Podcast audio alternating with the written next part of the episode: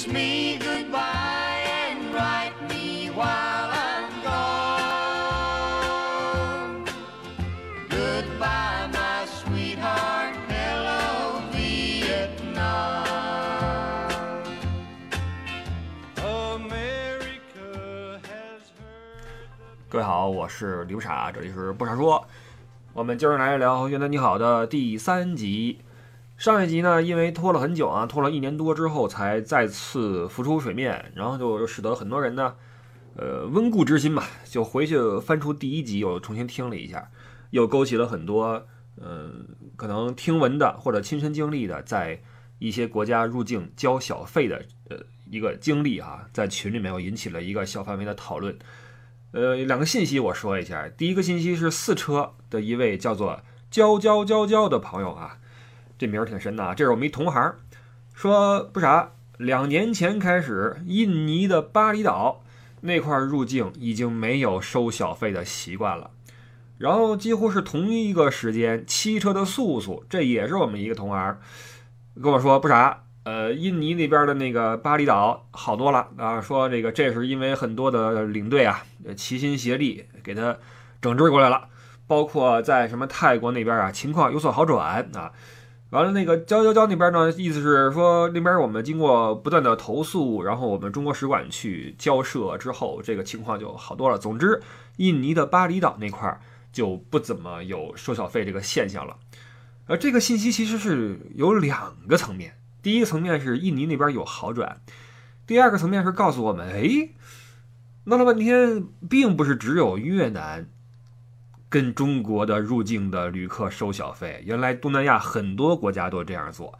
这个是我之前所不清楚的，因为亚洲国家我只去过越南啊，目前为止，所以这就让我想起一个，或者有了一个感觉，就是好像东南亚那一圈儿那些小国，呃，接壤的也好，半接壤的也好，或者泡在海里边的那些也好，好像对中国以及中国人这个情感比较的复杂，就是他们呃跟中华文化很接近、很相像，或者国内的一些命脉也被呃一些华裔所掌控，或者文化也受影响，或者历史也无法说剥离干净。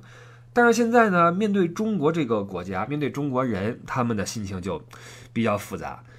你是说他是羡慕、嫉妒、恨呢，还是空虚、寂寞、冷啊，还是需要一些抚慰啊？不知道。越南你好，三现在开始。上一期我们说了一些芽庄的这那啊，吃啊什么的哈，到那之后的感受什么的，我们接着说吧，说说这个，呃，住哪儿，呃，出行景点儿，好吧，把芽庄给它弄完啊。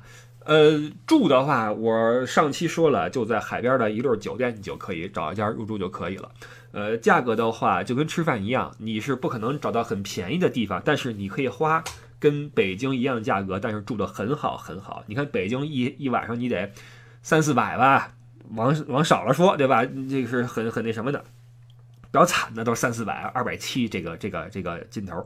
这钱你去芽庄住个四星没什么问题啊，就海边一溜酒店，这些楼都是近几年才盖起来的，以前芽庄没这么多酒店啊，近几年旅游业一一一一发展，全来了，所以你可以找一个冲海的这么一个地方住下啊，这个住就挺舒服。当然，其实去那个地方旅游啊，大部分百分之九十我估计都是跟团的，这样的话你也不用担心什么住店的事情。那如果是你自己去的话，你可以在一些 app 上找几家。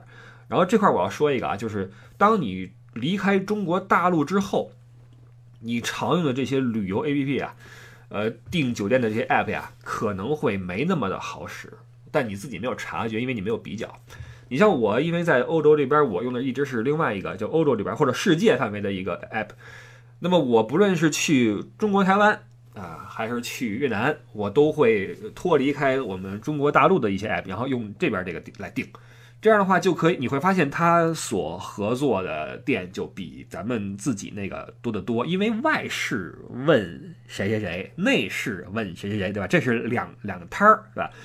那如果你还死守着咱们自己那个 app 呢，也没有问题，只不过你会发现你住的地方都是咱们自己人，因为大家都是从这上面来来看信息，然后来入住。但你如果说用那个别的的话，那么就会是另外一回事儿啊。这是一个小技巧，你可以相互比较一下，看看哪边更实惠。尤其是当你你要住的久一些的时候啊，你要住个一个礼拜什么的，可能差价还是有点的啊。这个提供给各位一个信息，这个是住啊。那么住的话，一般都是住海边，方便你出行。只不过也未必你会出去多久。你像我就是我说了哈，这边太阳太厉害了，早上六点钟太阳就已经很晃眼了。尽管气温没有起来，但是空气已经是潮湿且温暖的，而且太阳很刺眼，就很难受。所以上午就根本就不想出去啊，不想哪儿都不想去。到了下午三点钟，你觉得差不多了，可以去出去待会儿去，所以去游个泳。你像我哈，作为一个北方内陆城市的土老帽，这北京人其实挺惨的。北京人旅游没地儿可去，那现在还行。我们小时候没地儿可去，小时候室内那就是北海。让我们荡起双桨，就干这个。然后要不就是香山啊，爬个鬼见愁。室外的话，几乎就是北戴河啊，牛一点的秦皇岛，也就如此了。所以这个到了暑假去趟北戴河，好像是北京小孩的一个标配。你要是没去过北戴河，就跟你在北京没丢过自行车一样，也几乎不可能。就是很少能接触到海边儿。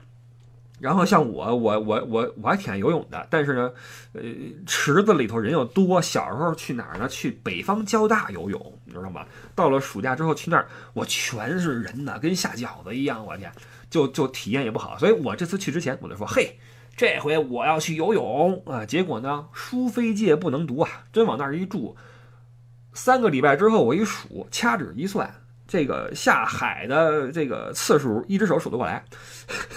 就当然了，也跟这个太阳有关系。中午热啊，这个呃，到了晚上下午四点多钟，你觉得哎气温还行，但水又有点凉，这就有点尴尬，对吧？就就所以在芽庄，你虽然住在海边，但实际上更多的是什么呢？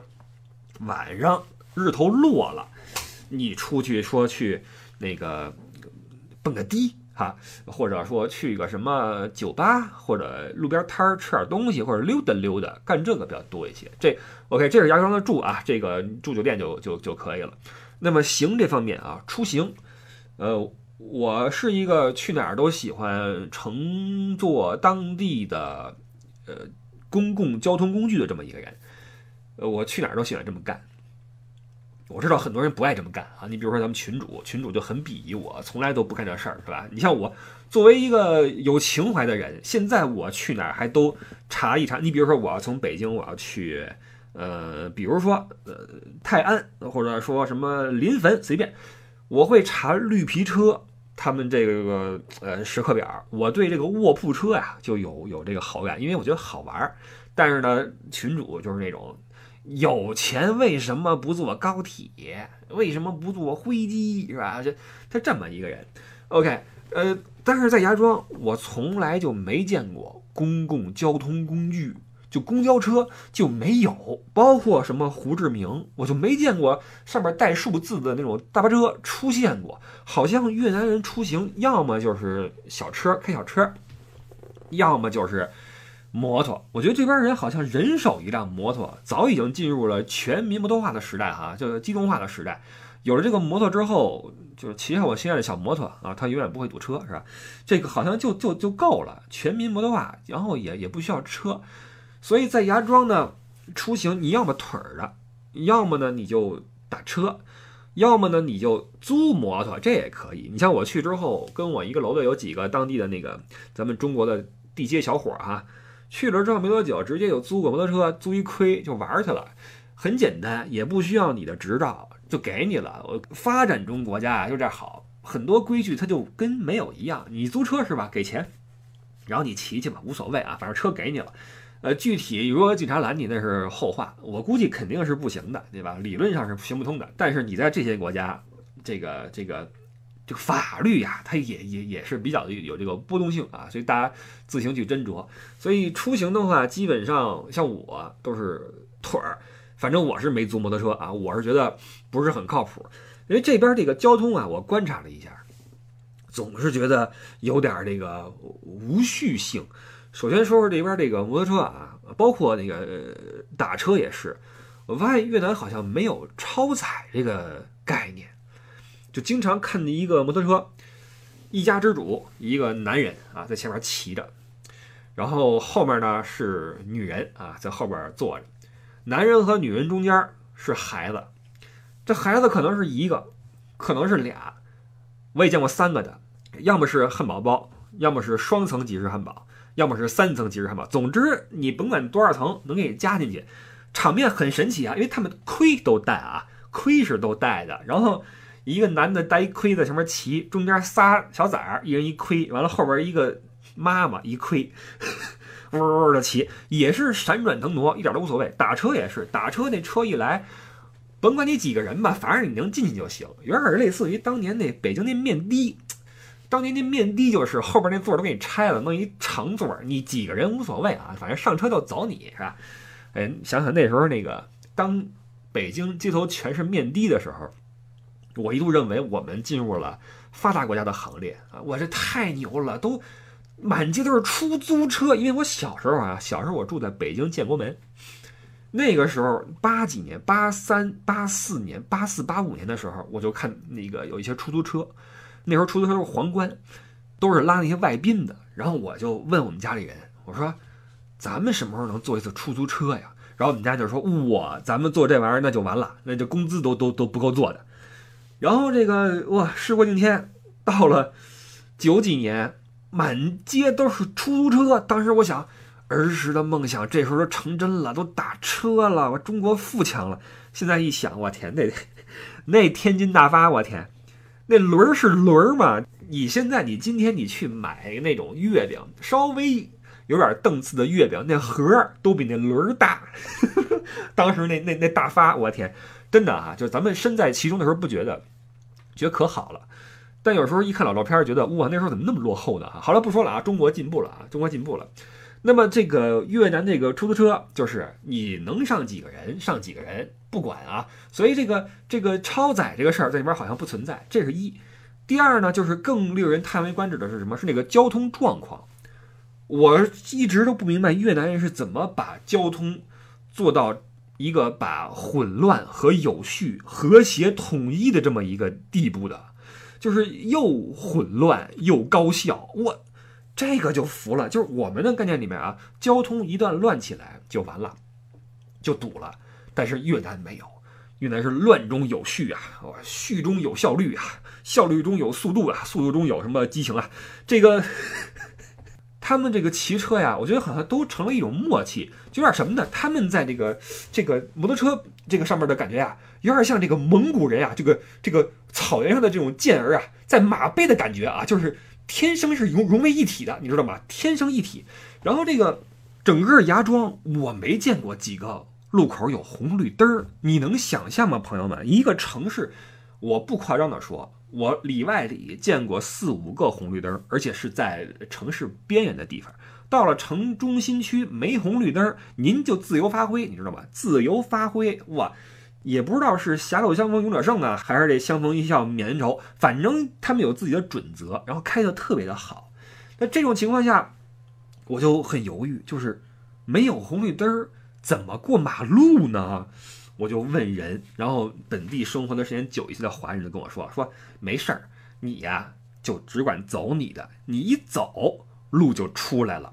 ”我说这是怎么回事？我就试验了一下，因为从我住的地方啊到海边啊到那个沙滩有一个大路口，那是一个主干道。我我就拎着一塑料袋，塑料袋里边是什么拖鞋、游泳镜、什么还水，往边上一站，没有车。停下来，你要知道那是人行横道啊，有人行横道，没有车停下来。然后我就跟那儿有点犹豫不前哈。这个时候，身边两个俄罗斯那个大汉走了过来，二话不说直接往前走。我说这是怎么回事？但是我很精明，那我就走你的另外一边，那撞先撞你，对吧？然后我这么一走，我发现嘿，只要你一进入这个这个车流之中。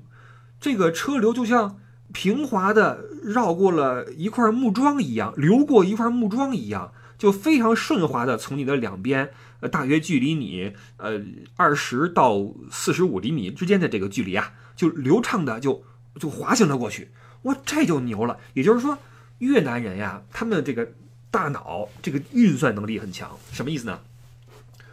我作为一个骑手，OK，我的车速是多少？我和这位戴眼镜的这个，呃，一看就是个中国人的这个小伙儿的距离是多少？这个小伙儿的行走的速率是多少？他的方向几何？角度是如何？当我几秒钟后到达他的那个位置的时候，我是从哪儿走能够刚好偏过他，又不使我失去重心？他们的脑子中有这么一个函数啊，包括什么风速、什么阴影，全都计算在内。一算，只要你迈开那一步，啪啦，他们一算，立刻就能够驱使着这个摩托车非常平滑的绕过你，然后继续前进，给你闪出一个空单，你就尽管往前走，绝对撞不着你。你还别停，你一停，他们这函数那个变量就该出问题了啊，反而可能会有点什么问题。所以在越南过马路啊，起码在芽庄啊过马路，你就尽管。信马由缰往前走，有道是这个抽刀断水，水更流啊！你就是这刀啊，你就把这水啪一切就完了啊！然后那个水还是水，你已经这个过去了啊！这这是很神奇的一个一个现象，而且呢，就我在越南的一个月来观察哈，我没见过一次交通事故。也没见过任何的剐蹭，连摩擦都没有，没有两个人那种说，哎，你怎么回事？怎么抢我道？或者摁喇叭，或者骂你，或者下来去去去撕、去打、去骂、叫警察，从来都没有，没有一次事故，没有任何一次的不和谐的场面出现，这个我还是挺服的啊。所以你别说，这些发展中国家呀，都有自己的一套。那你要说我不租车，但我又走着我嫌累，那你就打车出行也可以。但是打车呢，怎么说呢？我在芽庄打车觉得不是很好，体验不是很好。呃，首先是他们会拒载，其次呢，他们会有强行索要小费的现象，包括对人不是很友好的现象。拒载是这样的，就是你如果伸手拦街上的车的话还好，他一停下来之后你上车，你就说去哪儿就完了。但是如果说你从比如说酒店出来或者哪个景点出来，你看到路边有几个车停着，他会招呼你，来来来来来，你就过去了。你说我要去这儿，他一看很近，就摆摆手，就那样啊，就就就就是越南这些旅游业从业者呀，就或者说市民吧，很多市民他很不客气，他一点没有说礼数啊，就觉得很很很粗鲁，很很蛮荒啊，一摆手，完了。这个。没有拒载的呢，会带着你去走啊。当然，他不会说带你去绕路，因为芽庄没得绕，实在是没得绕。那么点儿小城市，他们绕不出什么东西来。但是呢，他可能会，嗯，不听你的。你比如说，你去一个地方，开着开着，你发现，哎，这怎么都过了？你跟他说，哎，stop stop，他不理你，为什么呢？因为你跟他说我要去这个地方，这块呢是一个餐厅。他一看，OK，烤肉是吧？没问题，跟我走。嗷嗷带你开，你一看都过了哈，已经过了，为什么不停车呢？他也不说为什么，也不理你，反正你不能跳车对吧？过了一个路口，嘣儿一拐，咣叽停了。他说 OK 到了，完你说为什么过了？他就给你，呃，反正你他说话你听不懂，怎么着吧？你要不就是那儿不好停，要不就是啊，我这这，反正你下车吧。完了给钱啊，给钱。那为什么在这儿停了呢？下车之后你会发现这儿有另外一个餐馆。也是吃烤肉的，而且这个餐馆的人会非常热情的给你开门。现在你明白为什么了吧？他会非常强硬的给你带去另外一个地方，让你下车。你要不在这吃饭没问题，你走回去吧，不管你了啊。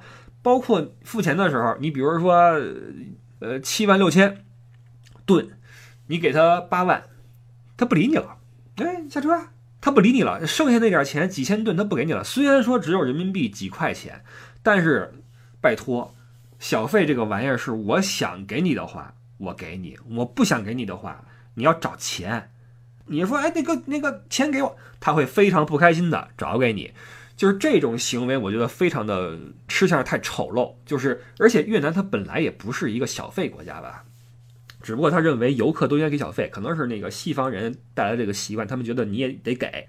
但是我可能会给，也可能不给。对吧？看你自己的服务状况。那我要觉得我不想给的话，凭什么你你你你强行收我小费呢？那这个我觉得就是耍流氓，对吧？这个让我有一个总体的感觉啊，就是整个芽庄啊这个城市，嗯的这个面向外来游客的这些人，统一的都没有什么好脾气，都没有一点儿说，呃，以诚相待啊、热情好客。我也不知道这种感觉是来自于我跟他们这个语言不通还是怎么着。因为你想，在你不论是在欧洲，在中国，你只要会，比如说一些敬语，excuse me，或者说 may I 什么什么，could I 什么，could you 什么，大家用这些敬语来交流是没有问题的。包括在中国，你说麻烦您，对吧？您好，问您个事儿，不好意思啊，谢谢，都可以交流，表达一下自己的这种谢意。但是在芽庄，他们也不说英语，也不说中文，说也不跟你说那些客气话，直接单刀直入。怎么着吧？你咱们办事儿，我就是要挣钱，你就是买东西，爱买不买，就这么一个态度。所以我觉得在芽庄，不论是去哪儿，那路边摊儿也好，去一些什么店里也好，包括我在那儿剪过一次头。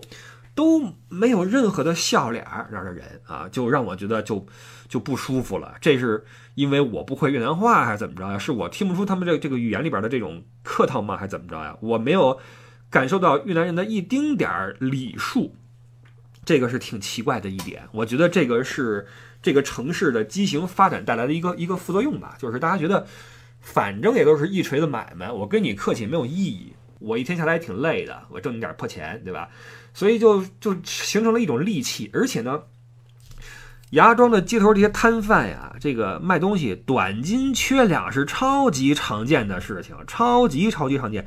那个秤就没几个准的，你跟那儿买榴莲也好，买什么也好，首先就是跟那儿你消费就觉得很累，为什么呢？你要跟他无限次的确认价格，因为经常你你会担心他是不是少说一个零，或者怎么怎么着啊？就跟咱们那个在你在。中国，你买切糕一样，你说多少钱？他说两块，你说那来一块吧，你你知道这个套路是吧？一样的，在那边一样的，所以就很难受。可能也是因为那边的旅游这个环境啊，哎，这个恶性循环，我觉得是一种啊，这个商家也不诚信，然后弄得游客就很提心吊胆。完了，游客带着这种怀疑去去买东西，商家又会觉得那些良心商家又会觉得哇，你凭什么这么怀疑我，这么提防我？你什么意思？加上这又没什么监管，就完锤，这就让我对这个城市啊有一种感觉，就是这个旅游城市的这个业态啊，其实挺畸形的。说实话，我总觉得这个城市要么然是被自己玩死，要么就是以后会有一些这种改良改善。其实咱们这么说啊，嗯，从积极的角度来说，越南就今天就我去感受到的这些东西，你说在中国没有过吗？其实都有过。短斤缺两秤，这个是陌生的名词吗？咱们经历过，对不对？打车，打车，这个黑心司机有没有说中国有没有拒载的？有，北京以前有一段时间，那个司机拒载跟拒你跟拒孙子一样。人家怎么着吧？我挑活儿，现在是啊，我挑活儿。包括那那出租车司机，净是那个什么不客气的，而且那个带你兜圈的。我是北京人，我都被人带着兜过圈儿，你知道吗？就就坏成这样，也有过这个阶段，而且。呃，我跟那边的本地人交流啊，他们本地人都遇到过这种情况，就是他们自己去，比如说去一个地儿吃饭，自己骑自行车或骑摩托车去了，去吃饭是一个价，打车去就是另外一个价。为什么呢？老板一看这个司机把你带过来了，OK，他收的钱里面会有给司机留的那一部分钱，都是都是有这个勾当的，你知道吗？所以这个连自己人都不放过，包括你说那个当年当年那个北京那秀水街。好多老外跟那儿买假表什么的啊，假名牌什么的。你说那个地方可能是外国人跟中国人一个价位吗？肯定不是。你作为一个本地人，你过去问问价，这这裤子多少钱？八十。你是老外过去多少钱？Eight hundred。怎么着吧？看你是老外，肯定要弄你一笔。谁让你是老外呢？这个阶段咱们经历过，而且我还记忆犹新，就是九十年代初期那时候，那时候这个亚运会一开哈，这个。我们亚洲就就来了，然后那各种的什么盼盼那那熊猫什么那种衣服就来了，加上那时候有一批倒爷嘛，从那个南方啊，咱们听友很多是南方的，那么发达，珠三角、长三角啊，批量的运什么东西、衣服什么的，牛仔服、墨镜啊，往那一弄，哇，都发财了。这些商贩他有可能跟跟跟跟外国人不抬价去销售吗？一样的。所以你看，所有今天在越南。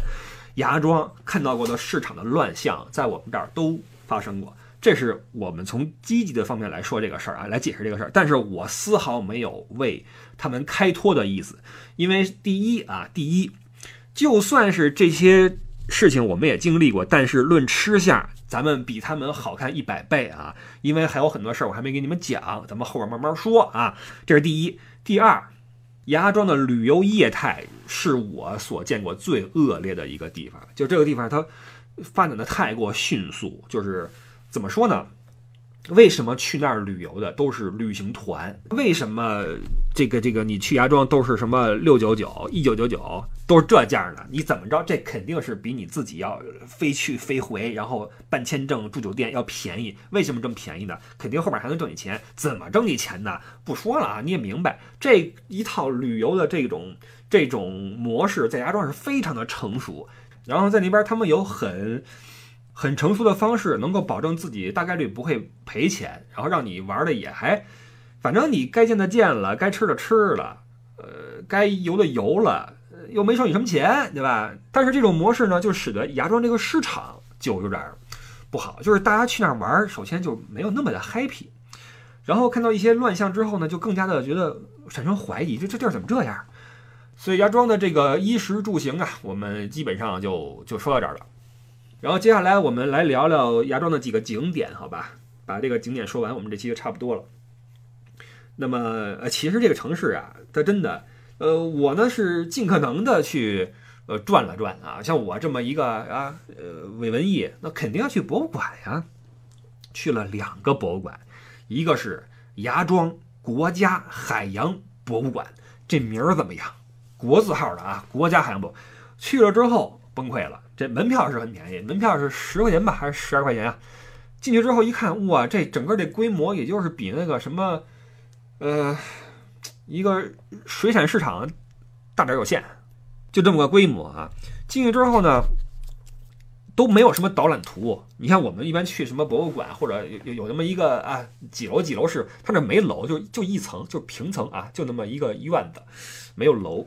然后也没有什么导览图，因为你不需要，你你丢不了哈，你你你你你，反正你你丢不了，很小。然后进门呢是两个地图，是什么地图呢？不是这个博物馆地图，而是呃越南和这个那片大海的地图。什么海呢？中国南海。再看这地图，上面写的是是哪儿来着？是宋啊，还是元，还是明清啊？对不起啊，这差有点远，我我忘了。但是是。中国的某一个朝代的南海地图，注意，在那个时候的这个南海啊，在他们这个地图上是没有归属权的，或者说是归属于越南的。就是这个国家呀，对中国南海的这个这个这个范围一直有自己的一些想法。那么挂这个地图出来是什么目的呢？就告诉你，哎，你看在这个朝代的时候。在这个时候，这片海还不归中国的政府管辖，那这不是恰好说明自古以来这片海就是越南的领海吗？好像中国南海在他们那儿叫东海，好像是啊。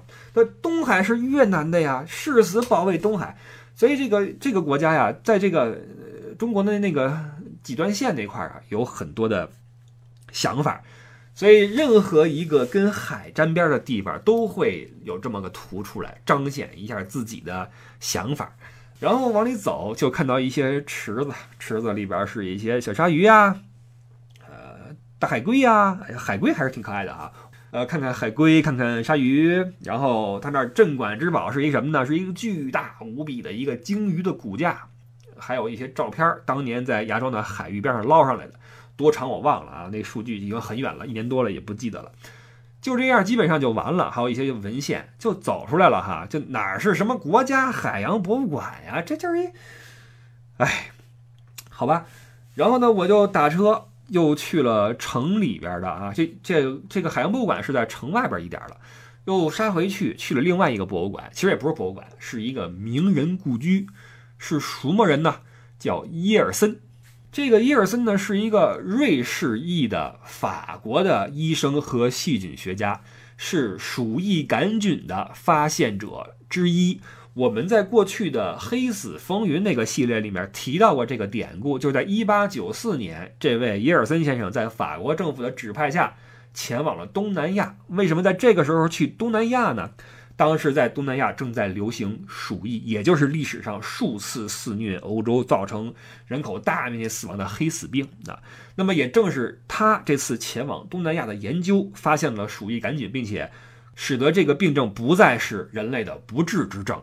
所以为了纪念他的这个功绩嘛，鼠疫杆菌也叫耶耶呃耶氏杆菌，或者说耶尔森杆菌，以他的名字命名的。这个咱们过去聊过啊。那么这位先生呢，他的晚年是在越南芽庄度过的，包括是在这儿去世的。所以这个他的这个故居呀就没有再挪用啊，就是成为了一个博物馆，用来展示他的生平。毕竟是他是挽救了多少人的生命，对吧？也是一个人类历史上、医学史上的一个伟人。我就奔这儿去了。呃，这个博物馆之小，之不被重视呀。我觉得他们自己可能都有点不重视。为什么呢？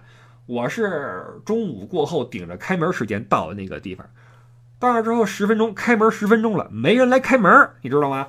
我搁那等着，哎呀，站了半天，然后一会儿来一个妇女，妇女戴着手套，戴着套袖，然后那个戴着面罩，戴一个那种斗笠，然后穿着那种很飘逸的裤子就来了啊！不知道以为是一个武林高手，骑摩托车、来了，看我那儿站着，摘了墨镜之后，指指我，指指门，啊啊啊！我说啊啊啊！他说哦哦，你他们不交流，他们跟你不说话，然后拿钥匙啊，砰，把那个锁拧开，哎啊哎，这这这，请进啊！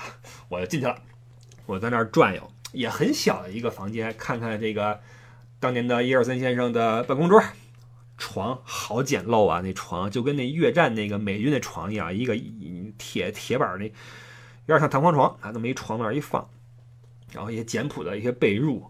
然后一些书籍，包括他是喜欢照相，照了一些当时的越南的一些生平呃生平生活生呃生态啊生态的照片等等吧。然后呢转了一圈，因为实在也没什么东西，就很多文献都是法语的，咱又不懂，要么就是越南文，要么就是法语。完了，然后我就走吧。临走的时候呢，翻了一眼那儿的一个留言本子，这本子挺厚一本啊，留了已经四分之三了。我就好奇，我就开始翻。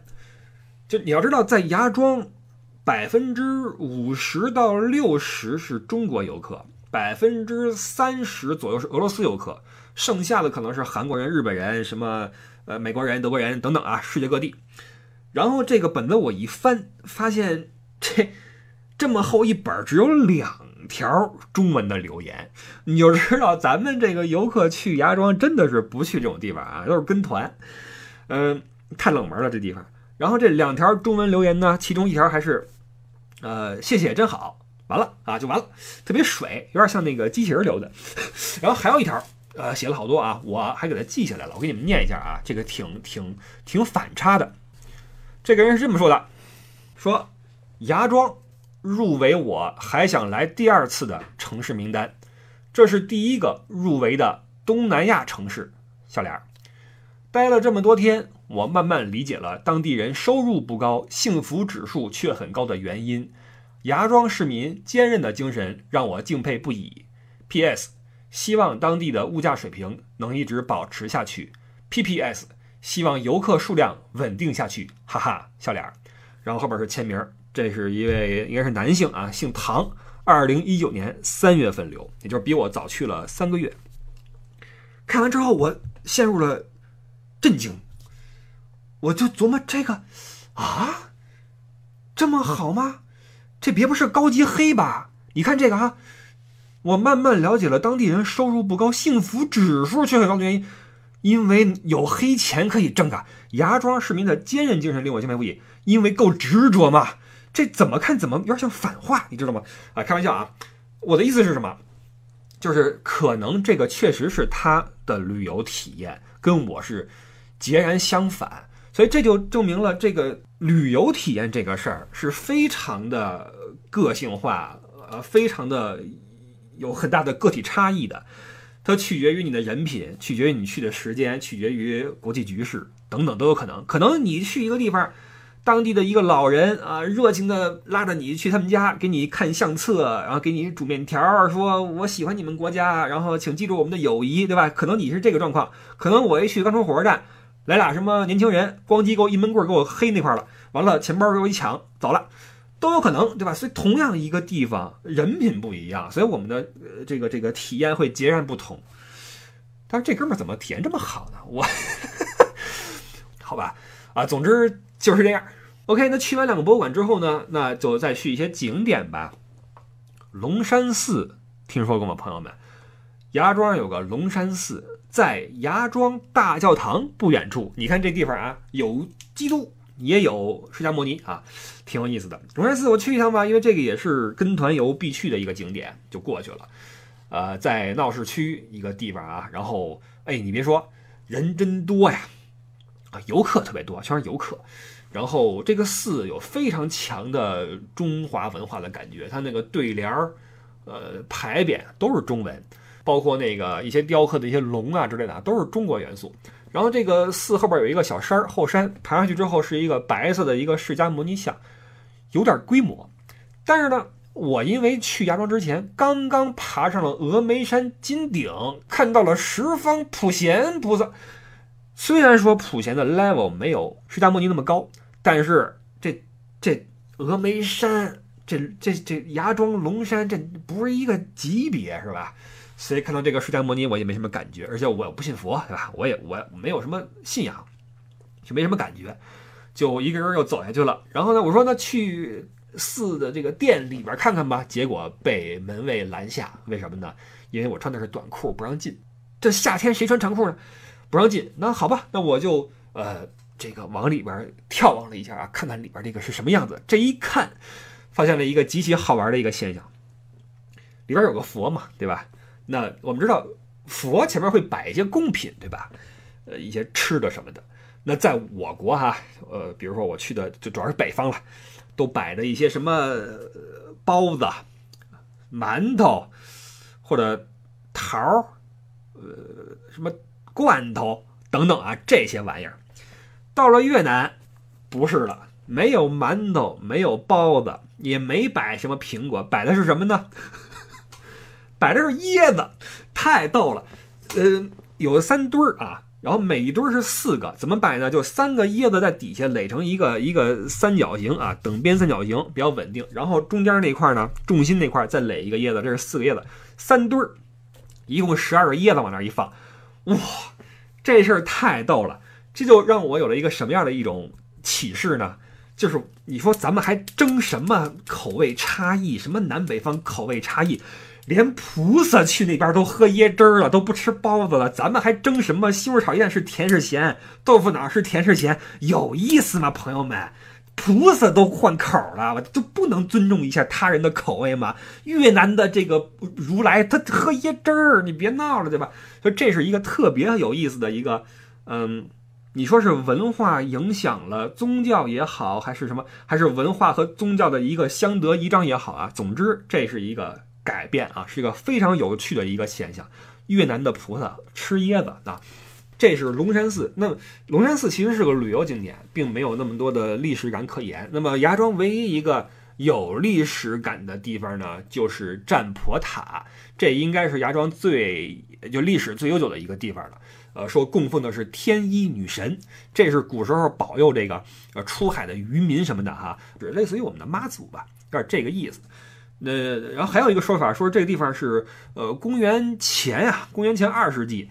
我记得中国汉朝的时候，就印度教在这块有那么一个祭祀的场所，供奉印度教的一个什么神。然后到了公元七到十二世纪的时候，占婆国这地方叫占婆国啊，呃，建立起来了这么一个供奉自己的神的这么一个地方啊。总之，这个是占婆塔，这地方游客也特别多。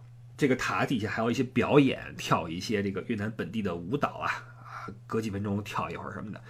然后，但是我。不怎么懂行，然后我看这塔就也没觉得有多么的雄伟，多么的有意思，然后就跟就是一个砖石垒起来的这么一个塔嘛，也没什么技术含量。呃，有一个洞啊，这洞你能钻进去，脱鞋啊，脱鞋之后进去，进去之后里边是中空的嘛，中间是一个祭坛，坛上面摆的是佛呀什么的啊，然后点两根香，在那冒着青烟。呃，你可以绕着这个坛子转一圈再出去，但是这个地方崩溃的是什么呢？这种呃一个建筑物有一个洞能进去去做祭拜的地方，咱们中国也有。你看藏族的一些那种，对吧？那种祭祀场所啊，里面你可以进去吧。包括你去一些石窟，石窟里面是一些石坛、石佛，然后可以转一圈出来。但是这种地方呢，它都透气，就是它有通风的地方。这占婆塔是巨高的一个大塔，然后挖了一个洞。它里边是没有任何通气口通向外面的，这个所有的空气就靠人进出的那个地方来流通。里边还点了根香，我的天！但是这个地方，啊，比龙山寺看得出来就是更得民心一些，因为很多本地人呀来这儿来祈祷、来祈福啊，念念有词啊，口中啊摸摸这个佛像，摸摸自己的胸口啊，自助开光，这个呃这个求什么保佑什么的。你别说，挺虔诚的。就很多地方能看出来，越南人呀还是有信仰的啊，就或者说大部分人吧，有点信仰。当然了，有信仰跟做不做什么好事儿啊，嗯，未必是有什么直接的关系啊。呃，这是占婆塔，呃，也是有门票的啊，有门票，门票也就是人民币六块吧，六块六吧，进去了啊，然后转一圈出来，塔边上都是那些吃饭的地儿啊，各种的海鲜馆子，越南的那种特色菜什么的。在那吃了一顿，吃的提心吊胆，特怕最后算账多俩零儿。哎呦，太难了。反正吃的还行吧，啊，不便宜。OK，这个是呃，基本上芽庄市内的一些景点了。那么再说的话，就是室外了。你比如说去泡那个泥浆浴啊，包括出海啊，还有一个那个珍珠岛，哎，这几个地儿还是挺好玩的。这样吧，我们下期再说，好吧？这期也说了不少了，我们下一期我们离开芽庄，去一下外边的一些地方啊，去一些美的、值得再去的地方。之前咱们说了好多这个芽庄里面的乱象啊，可能你们的体验也不太好。下一期呢，说点好的感觉，好吧？这个有喜有忧，好吧？那么就下周日早八点继续在越南你好四里边跟各位再见。好，感谢您的收听，我是李不傻，新浪微博爱李不傻，视频号啊，微信视频号搜李不傻，看哥们儿的旅游小视频。好，谢谢各位，下周再见，拜拜。